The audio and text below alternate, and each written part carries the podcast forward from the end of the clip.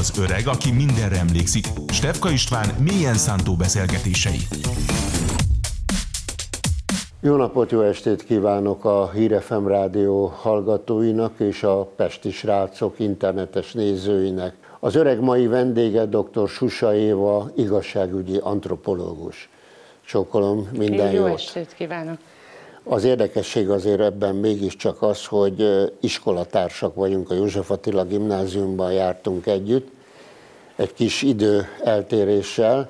Nem sokkal, de- Á, de javamra, Igen. javamra, javamra, és hát nagyon örültem ezelőtt 20 éven, mikor megismertem önt, mint a ö, igazságügyi szakértői kutatóintézet főigazgatóját, aki kutatta az 1945 után egészen 1962-ig a kivégzetteknek a sorsát, az elhantolását.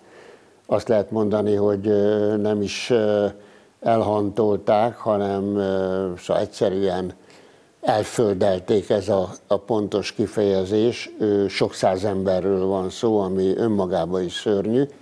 Én is írtam önről, akkor ö, 2006-ban megjelent a, az 50. ö, szabadságharc 50. évfordulójára egy könyvem az 56-osokról, ö, amiben én írtam az eltemettetlen, halottgyalázó temetésekről, amiről ön beszélt akkor 20 éve nekem, és hát látom, hogy ön is azért írt egy nagyon érdekes könyvet, Kegyelet és végtisztesség címmel. Hol tart most ez a kutatómunka, és mi a fő szempont, mi az, amit ön vizsgál? Nagyobb intenzitással dolgozom most, mint korábban, hiszen a főigazgatói lét az csak ilyen mellék szerepben tette lehetővé a kutatást, és ez a kutatás ez több mint 30 évvel ezelőtt kezdődött, mert a rendszerváltás kezdetén a mi intézetünk kapta meg azt a feladatot, hogy a 301-es parcellába, az a bizonyos nagy temetés előtti exhumálásokat Nagy Imre és sorstársai kapcsán hajtsa végre. És akkor a családtagokkal és az akkori ORFK segítségével egy szakértői csapat állt össze, ami aztán a későbbiekben kibővült, és, és valójában médiában tették közzé azt, hogy aki nem tudja, hogy 1945 után úgynevezett jeltelen sírban fekszik a hozzátartozója, azok kérhetnek kihantolást, exhumálást és személyazonosítást.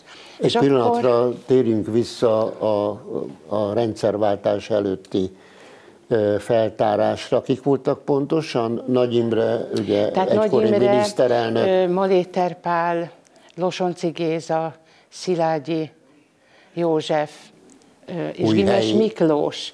Igen, Őket, Miklós, ötüket, igen. őket, ötüket.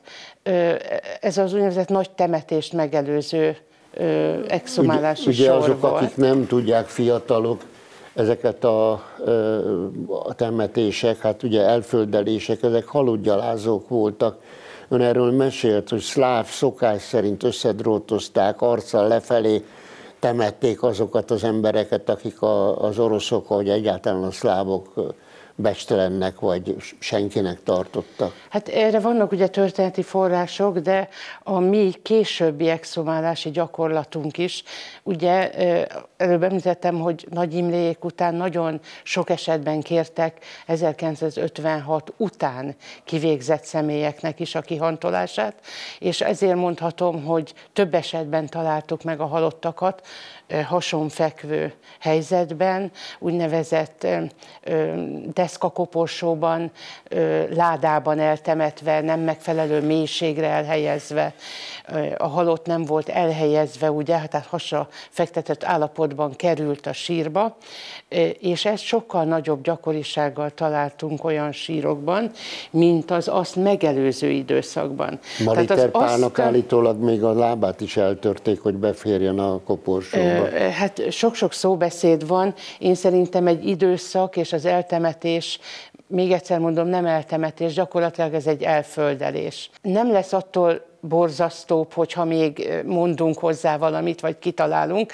Egyébként Maléter Pál lába nem volt eltörve, Tehát de, de ettől, igaz. még, ettől még borzasztó módon földelték el őket, mégpedig ugye tudott róluk, hogy a Kisfokház udvarán először Nagy Imre, Maléter Pál és Gimes Miklós egy sírba került, Nagy Imre külön, Gimes Miklós, Maléter Pál, és 61-ben néhány vagy másfél évvel a haláluk után, ugye 58 júniusában végezték ki őket, 61-ben átvitték őket az új köztemető 301-es parcellájába, és ott álnéven Bor Bíró Piroska és Naszladi Péter álnéven temették el őket a 23-as sorba.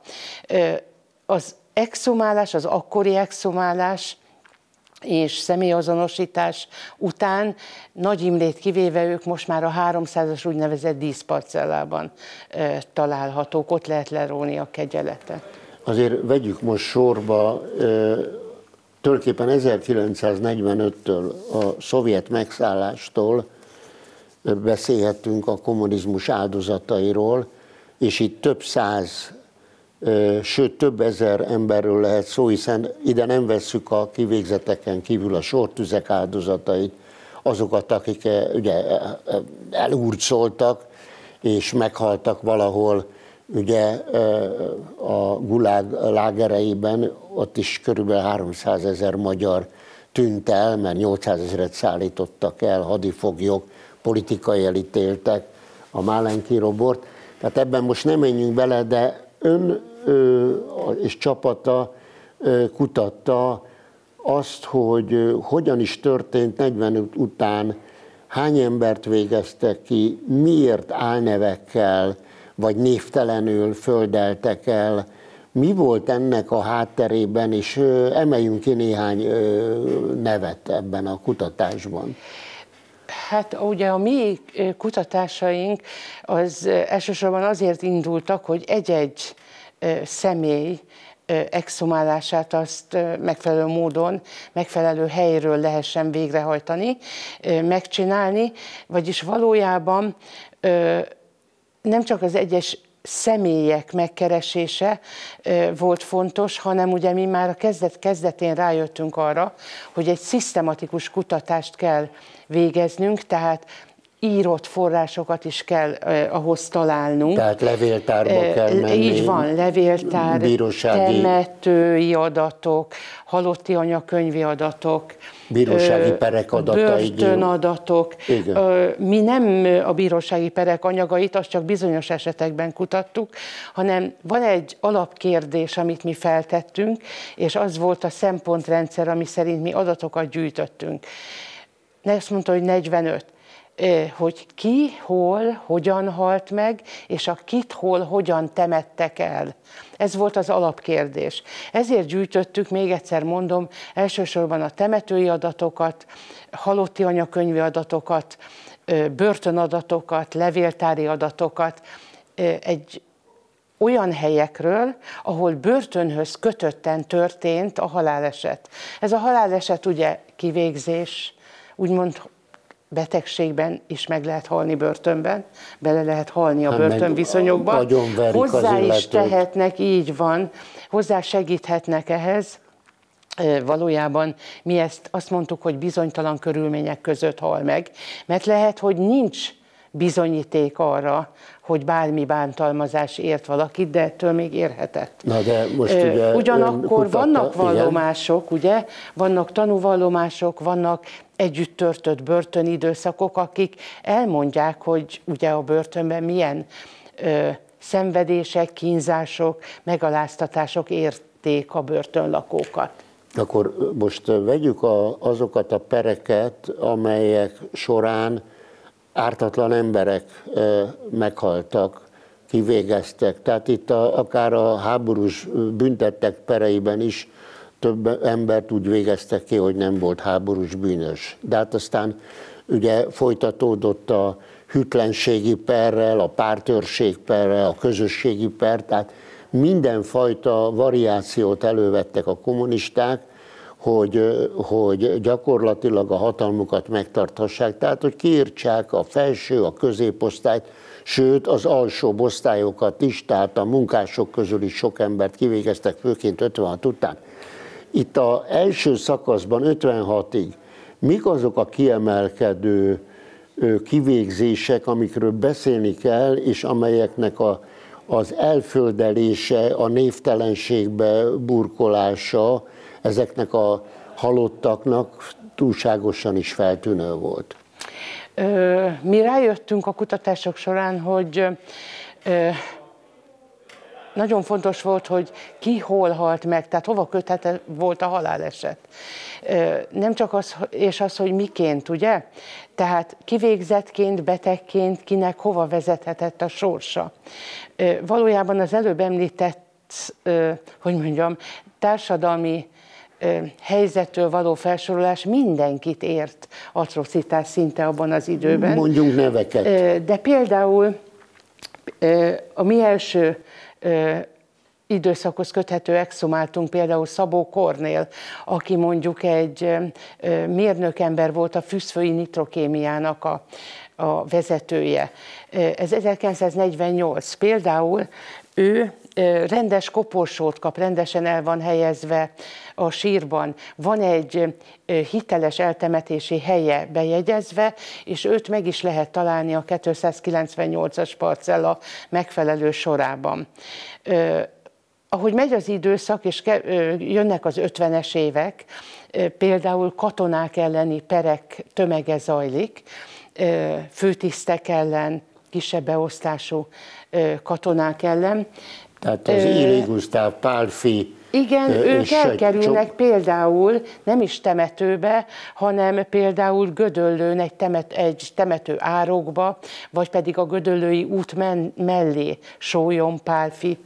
Őket De ezek, ezek bosszú állás, tehát Eltüntetés. Hogy... Én szerintem az eltüntetés De nem a megvetés, a cél. hogy bedobom az árokba? A megvetés az ezután következik, mert el akarom tüntetni. Ugye valójában sok szóbeszéd szól arról is, hogy ugye miért nem tüntették el végleg teljesen, tehát miért maradt egyáltalán nyoma, miért jegyezték be ide vagy oda az embereket. Az ember a kutató munka során rájön, hogy az elkövetők azok egymást is figyelték, és egymás előtt is be kellett számolniuk, akár a halálesetekről, vagy elszámolni emberekkel. Ezt érzékelem én most például az 50-es évek elején, illetve az úgynevezett véres terror időszakában történő eltemetéseknél, ez ugye az 51, 52, 53, és most kifejezetten például, ha a főutcára koncentrálok, mert akkoriban már a Margit körút, mint kivégző hely megszűnik, átveszi az AVH a főutcát, és a főutcán történnek az elsősorban katonai bűncselekményekhez kötött kivégzések, például hűtlenségi perek kapcsán. Tehát itt mondjunk egy-két nevet, ugye itt említette ugye ez egy érdekes dolog, ugye Tóth Lajos vadászrepülő hogy mondjam, méltatlan kivégzése koncepciós per által, akkor egy MÁV főtiszt Kalottai Géza, vagy a, a Apósa keresztes Vince kivégzése, szinte nem sokkal egymás után végzik őket ki. De tehát itt és sorban lehet neveket mondani, amelyek, hogy mondjam, nagyon aljas módon, koncepciós perekben itt lehet beszélni a, a pártörség perébe Sándor István szalézi papról. Tehát ezekről beszéljünk egy kicsit, milyen körülmények között történtek ezek? És milyen, miért, ezeket is miért névtelenül temették el?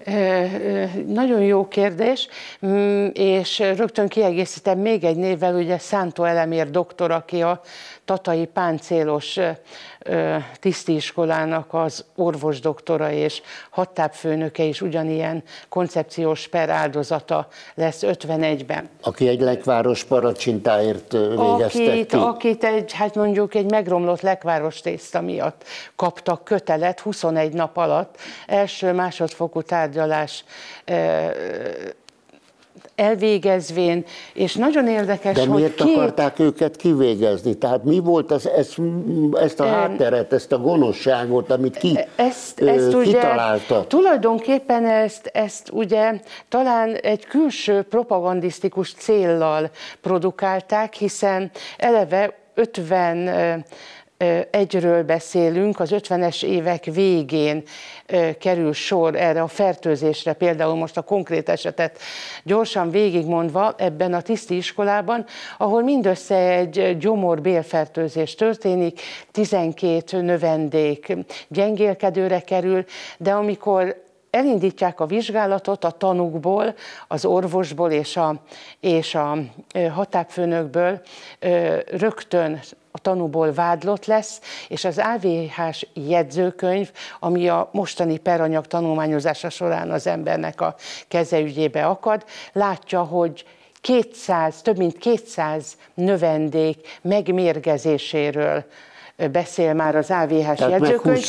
Vagyis a, a valóságot. részben meghúszorozták, részben pedig már beismerésre is bírták, ugye kérdezem én milyen körülményekkel, milyen behatással ezt a két korábban tanúként szereplő embert, és 21 nap alatt ö, végigfut a per, és kivégzik őket, és a nevüket is elvesztik. Sem a család, sem a honvédség nem tudja tovább, hogy hova kerülnek.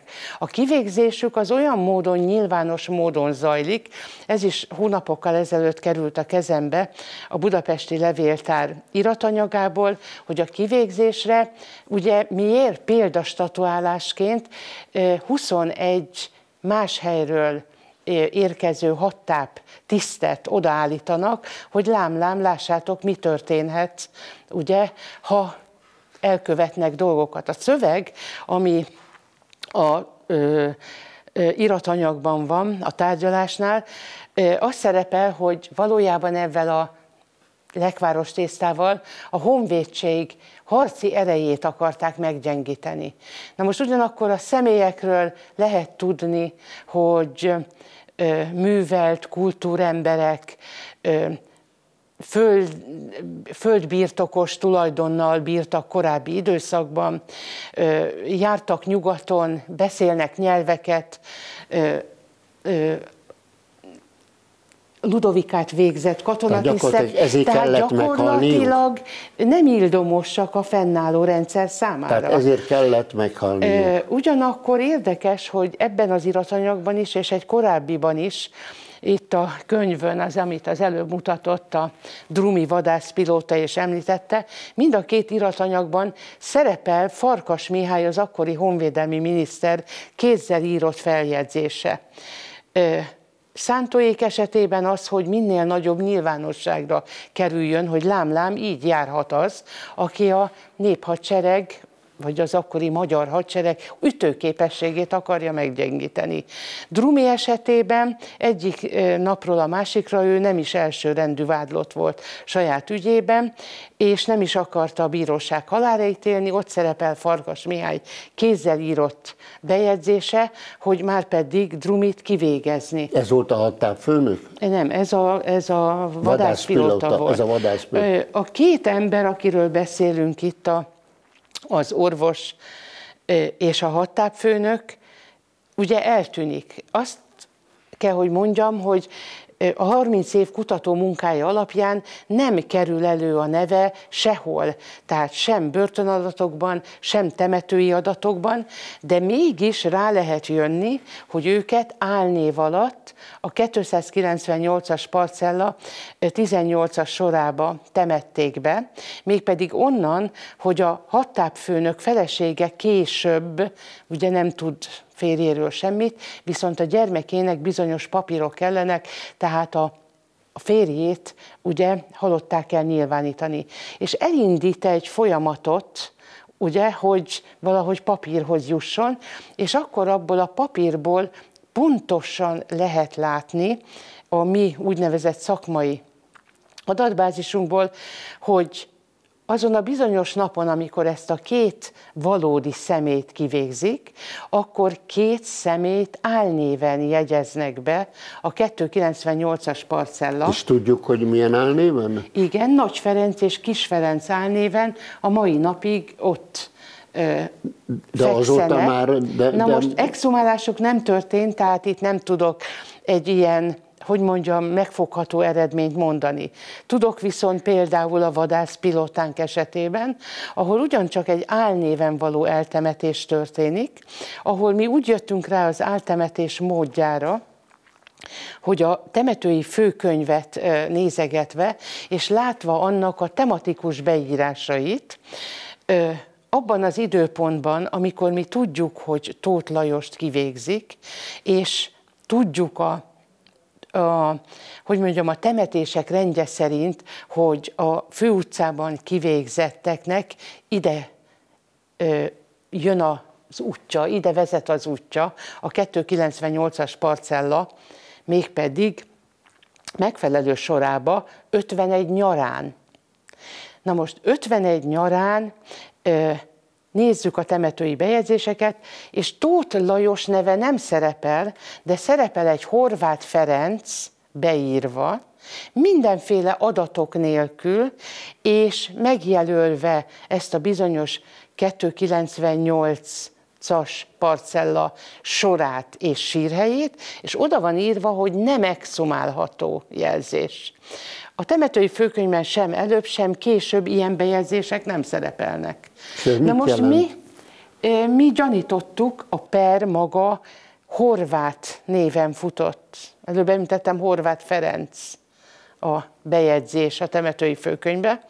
Mi fölbontottuk azt a sírt, és benne bizonyossági valószínűségi fokon megtaláltuk Tóth Lajos földi maradványait. De ott valamit én úgy láttam, egyszer önnében voltam, hogy ott el volt vágva. A, a, a, csak egy cipő volt benne a, cipők, a cipők is, sőt a saját, hogy mondjam, kéz, hát ilyen kézi varott cipőt lehetett megtalálni, amiről ismerősök hozzátartozó például felismerték például a cipőjét De is. mi volt a bűne, hogy ekkora rettenetes megtorlást? A bűne, a bűne az az volt, hogy itt a iratanyagok szerint, hogy ő ugye a Magyar Királyi Honvédség légierejét erősítette, és az akkori nagy szovjet sereg ellen több esetben eredményesen járt el. Na most amerikai hadifogság hazakerül, itt a kiépülő ö, légierőnek egy támasza lesz, felhasználják. Az iratanyagból kiderül, hogy ugye nagyon jó szakember ki kell használni, meg kell, hogy tanítsa és, az ifjú. És utána nem kell már, hát utána már nem kell, mert valószínűleg többet tud, mint kellene, illetve egy bizonyos eseményen a Farkas Mihály honvédelmi miniszternek büszkén beszél arról, hogy a magyar kilári légierőnek ő milyen ö, eredményes pilótája volt. Na ez aztán már ez egyenesen vezet a halálhoz. Na most uh, Susa Évától kérdezem, igazságügyi antropológustól, hogy miért ez a 298 és 301-es parcellába temetik ezeket az embereket? Ez egy büntető parcella volt a, a köztemetőben, vagy mi volt ez? Hát az új köztemetőnek ez az legutolsó parcellája, körülbelül a 301-es, három kilométerre van a bejárattól. Tehát ez úgy, az úgynevezett legutolsó, összesen 301 parcellája van a temetőnek. Mellette van a 298-as parcella, jelenleg most ugye a Nemzeti Gyászpark területe Igen. ez, nemzeti emlékhely. A lényeg, hogy minden időszakban, főleg mielőtt hamvasztásos temetés nem volt, volt úgynevezett grátis eltemetés, amikor kórházi maradványokat, hullaszerveket, egyebeket el kellett temetni, és bizonyos időszakban bizonyos parcellák ezt a temetőben ezt a feladatot ellátták. Ebben az időszakban 45 után ez a 298-as parcella működött ilyen szempontból, de ide hozták a kivégzetteket, a börtönben eltemetetteket is, és az 50-es években kitaláltak ugye Vácon, a Váci börtön mellett még egy úgynevezett másik konspirációs eltemetési helyet is, a Váci csatadüllő eltemetést, mert a Váci börtönből pedig a Váci raptemetőbe vitték a, a betegségben elhaltakat. Tehát megvolt a, hogy mondjam, a halottak meghatározott útja. A 45 Itt hadd kérdezzek, a Vácról beszél, ugye ott halt meg Hóman Bálint, egykori kultuszminiszter, nagyon méltatlan körülmények között őt hogyan temették el? Álnéven, vagy egyáltalán a neve Nem, meg nem, nem. Hóman Bálint, hát, hogy mondjam, rögtön a a legfontosabbat, hogy őt sikerült megtalálni a 2000-ben történt részleges feltárás kapcsán, ami a Váci temetőben vezetésemmel történt, és egy óriási eredménynek tartom, hogy sikerült őt megtalálni. Ő betegségben halt meg a Váci börtönben, Hát és az útja ide meg... vezetett, így van, hát őről ugye számos kép ismert, korabeli kép, ő több helyen megfordult, ugye, és, és hosszú időt eltöltött Vácon, ott már semmiféle étel kiegészítés nem kapott,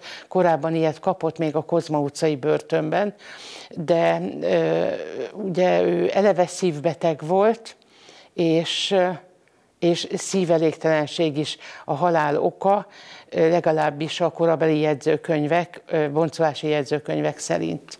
Egyébként Somogyvári Gyula, Gyula diák, ugye a híres író, aki gyakorlatilag részt vett Sopron felszabadításában, ugye 1920-ban rongyos gárda, a, a Héja Siván, meg, meg ugye ezek a tiszteknek a vezetésével őt is, ő rajta is bosszút álltak, számos nagykönyv szerzője.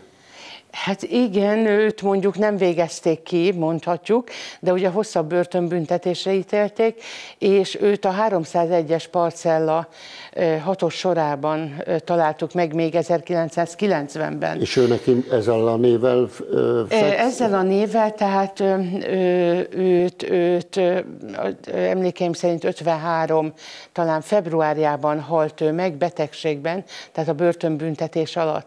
De hogy az előbb mondtam, ugye a 298-as parcella az 1951-ben megtelik, betelik, és akkor átmennek temetni a 301-es parcellába, és annak a ötös sorától temetnek kifelé, az egyes sor felé. Vagyis az 51, 52, 53-ban meghalt, börtönviszonyok között meghalt halottakat, internálótáborban meghalt halottakat, ott kell keresnünk. Tehát a, akár aki Recsken meghalt, vagy Tiszalökön, tehát ezekben az Így internáló... van, a tiszalöki halottakat, akiket ott egy, Vagy... egy fegyverropogás ugye kapcsán, midőn megtudták, hogy már szabadul fel a tábor, és volt ott némi elégedetlenség, zúgolódás, hogy mikor, hogy. Ott volt egy sortűz, és ott öt, öt személy halálos lövési sérülést kapott, őket exhumáltuk és azonosítottuk, és őket ide visszatemették a Tisza De ugyanilyen gyalázatos módon temették el, hasonfekve, vagy ez csak 56 után Nem, ez volt 56 ja? után gyakoribb. Ez olyan, mintha 56 után akár talán plusz büntetési tételként lehet. Még mielőtt az 56 utáni kivégzettekre ugye térnénk rá, ugye a kutatások szerint a könyvében is körülbelül 1100 kivégzett, ebben nincsenek benne ugye a sortüzek és minden egyéb áldozatok. Különböző perek voltak, ugye említettem, volt ez a hűtlenségi per, és itt, itt szóba került például egy már főtiszt Kalotai Gézának a korai halála, tehát 29 éves korában végezték ki,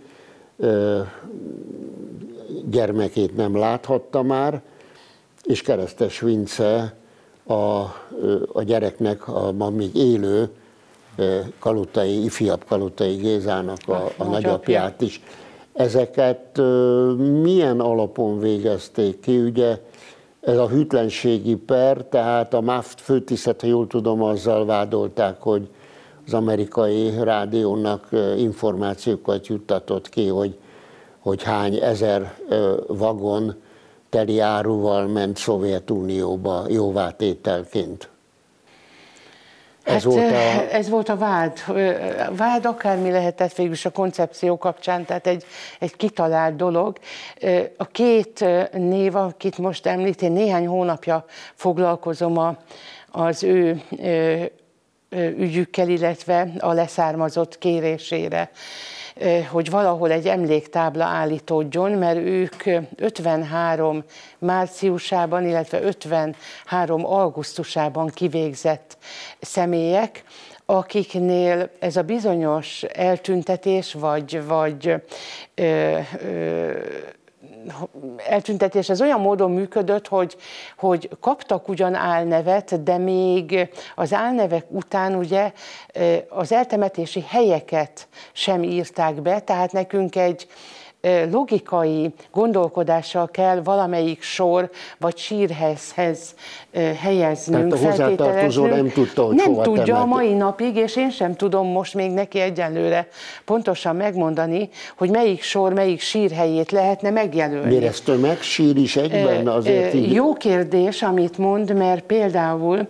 most mondtam két időpontot, de egy közti időpontról 53. június 8-án kivégzett hat személyről, ez a bizonyos szalézi szerzetes Sándor István pártörség pere kapcsán kivégzett személynél pontosan tudjuk, hogy hat személyt egy sírba földeltek el. Ugye azt tudni kell, Sándor István szalézi pap volt, és tani, tanárember is volt, és tanította a gyerekeket. dolgozott. Igen, és ugyanakkor pedig az AVH-ból néhány alacsonyabb rangú tiszt a Sándor István Szalizi pap tanításait elfogadta, és ez volt a bűnük, ezért végeztek ki AVH-sokkal együtt egy papot is.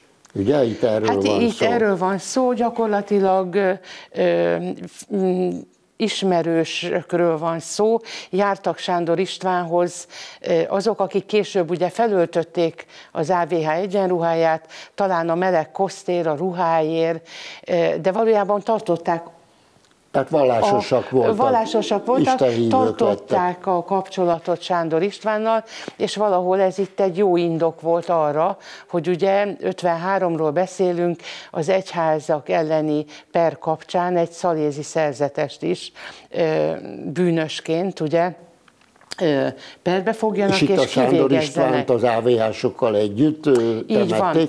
El? Az volt tudott nekünk, hogy hat szemét végezte ki egy napon, ez 1953. június 8-a.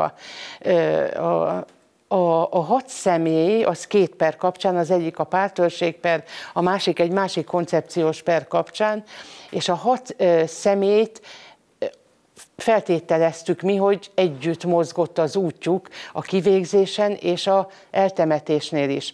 Valójában mi sok-sok iratanyagot mondtam, hogy tanulmányoztunk. Volt egy olyan adatunk, hogy a 1964-ben itt a 301-es parcellában, és éppen itt az, annak néhány sorában ö, exhumálásokat végeztek, zárójel 15 szociáldemokrata politikus miatt, de a lényeg, hogy jegyzőkönyvek. kivégeztek annó. Igen, és azokat keresték. A lényeg, hogy jegyzőkönyvek maradtak fent.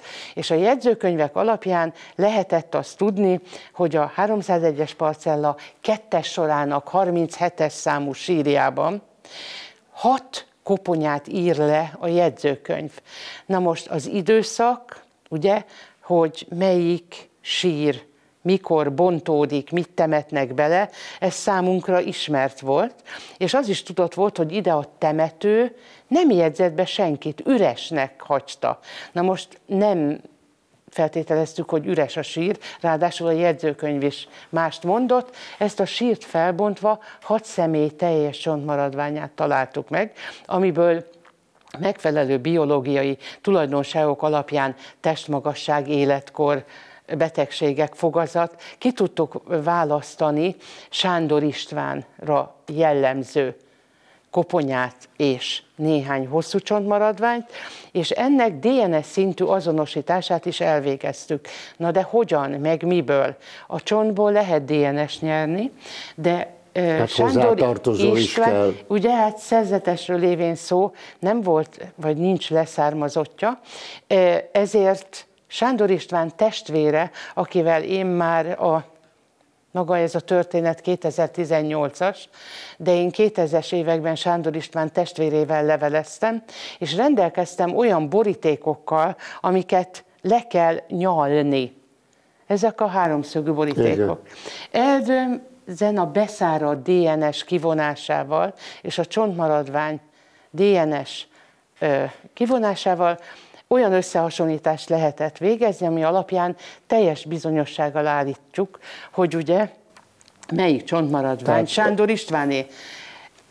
A csontok erekjévé váltak, és most már ugye a Szaléziumban, annak a templomában Sándor István koponya maradványa az egy gyönyörű erekja tartóban megtekinthető, ott van, de egy másik mondat, hogy Sándor István, hogy önmagát ugye felfedte és a jeltelenségből előkerült, másik öt szemét is előhozott, és másik öt személyről is most biztosan tudjuk, hogy hova temették el őket, úgy, még egyszer mondom, hogy nyomuk sem maradt a nevüknek, a kivégzés után. No, Ez egy óriási erkölcsi hát. siker.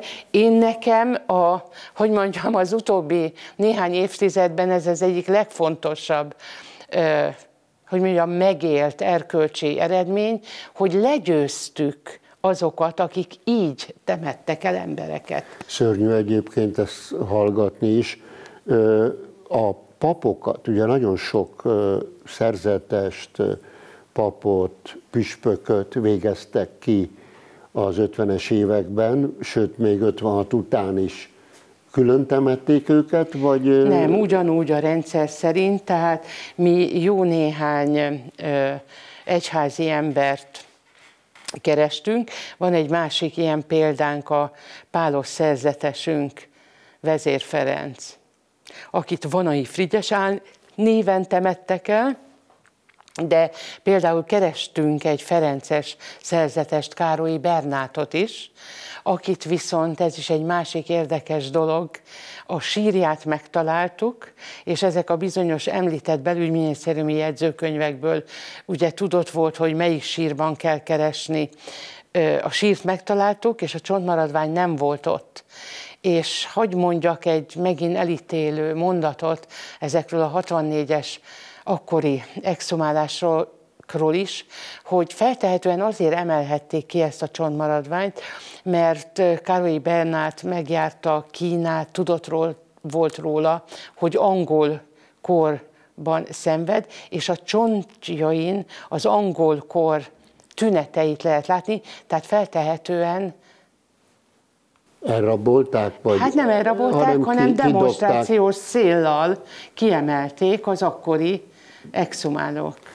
Hát 64-ben. és ez 64-ről beszélünk. No, 1956 után, ugye egyes adatok szerint több mint 400 embert kivégeztek politikai okokból, amiben köztörvényesek is benne vannak, de tudjuk, hogy köztörvényes volt Wittner Mária is, meg Tóth Ilonka is, szabadságharcosok, tehát ez nem jelent semmit.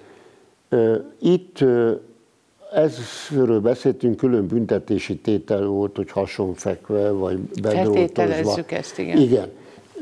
Brusznyai Árpádról is beszélt Csusa Éva. Ott a, hogy történt ott az eltemetés? No, Brusznyai Árpád története nagyon sok szempontból érdekes és ugye különleges történet. Brusznyai Árpádot mi exhumáltuk azonosítottuk, és ide a család felesége kérésére ide temett vissza a 300 éves parcellába. Róla azt kell tudni, hogy ugye 30 valahány évesen végezték ki, klasszika filológia tanárként dolgozott, nagy kultusza van, hál' Istennek Vácon és, és, Veszprémben. és Veszprémben is. Valójában egy fantasztikus ember lehetett, amit én a történetéből tudok, és most jó néhány könyv megjelent a feleség naplója is, mert ugye a kivégzés az egy dolog, ami éri a mondjuk 56 kapcsán, vagy bármelyik időszakban kivégzett szemét, de a család is viseli ezt a, ezt a terhet, sőt élete végéig, sőt a leszármazottak is viselik.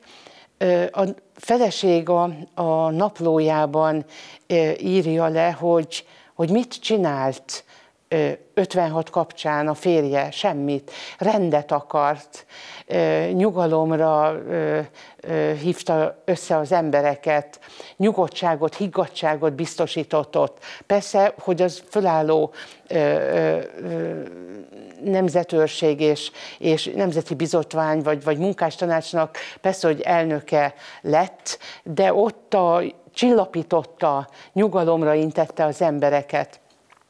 Valójában ezért kellett meghalnia. Tehát ki kellett emelni ezeket az embereket, akik, akik szót tudtak érteni ö, ö, a többiekkel, és, és ugye eltemették őt 56 utánról, 58, Igen. talán áprilisában, nem emlékszem, nem, 58-ban végzik ki. Hasonfekve találjuk meg őt, és ott van a boka tájékán egy egy alumínium korong. Most ez a korongok története, ez most itt nála csak egy példa, de sok esetben beszélhetnénk róla, hogy ugye mit keres ott, meg mit jelez. Hát hosszú hónapokba telt, mire mi rájöttünk, hogy ahol találunk ilyen korongot, ez 1956 utáni halottaknál, az a 53 tavaszán a börtönben megnyitott úgynevezett nyilvántartó könyvnek a sorszáma. Köszönöm szépen dr. Susa Éva igazságügyi antropológusnak, hogy a öreg vendége volt. Köszönöm. Én is köszönöm.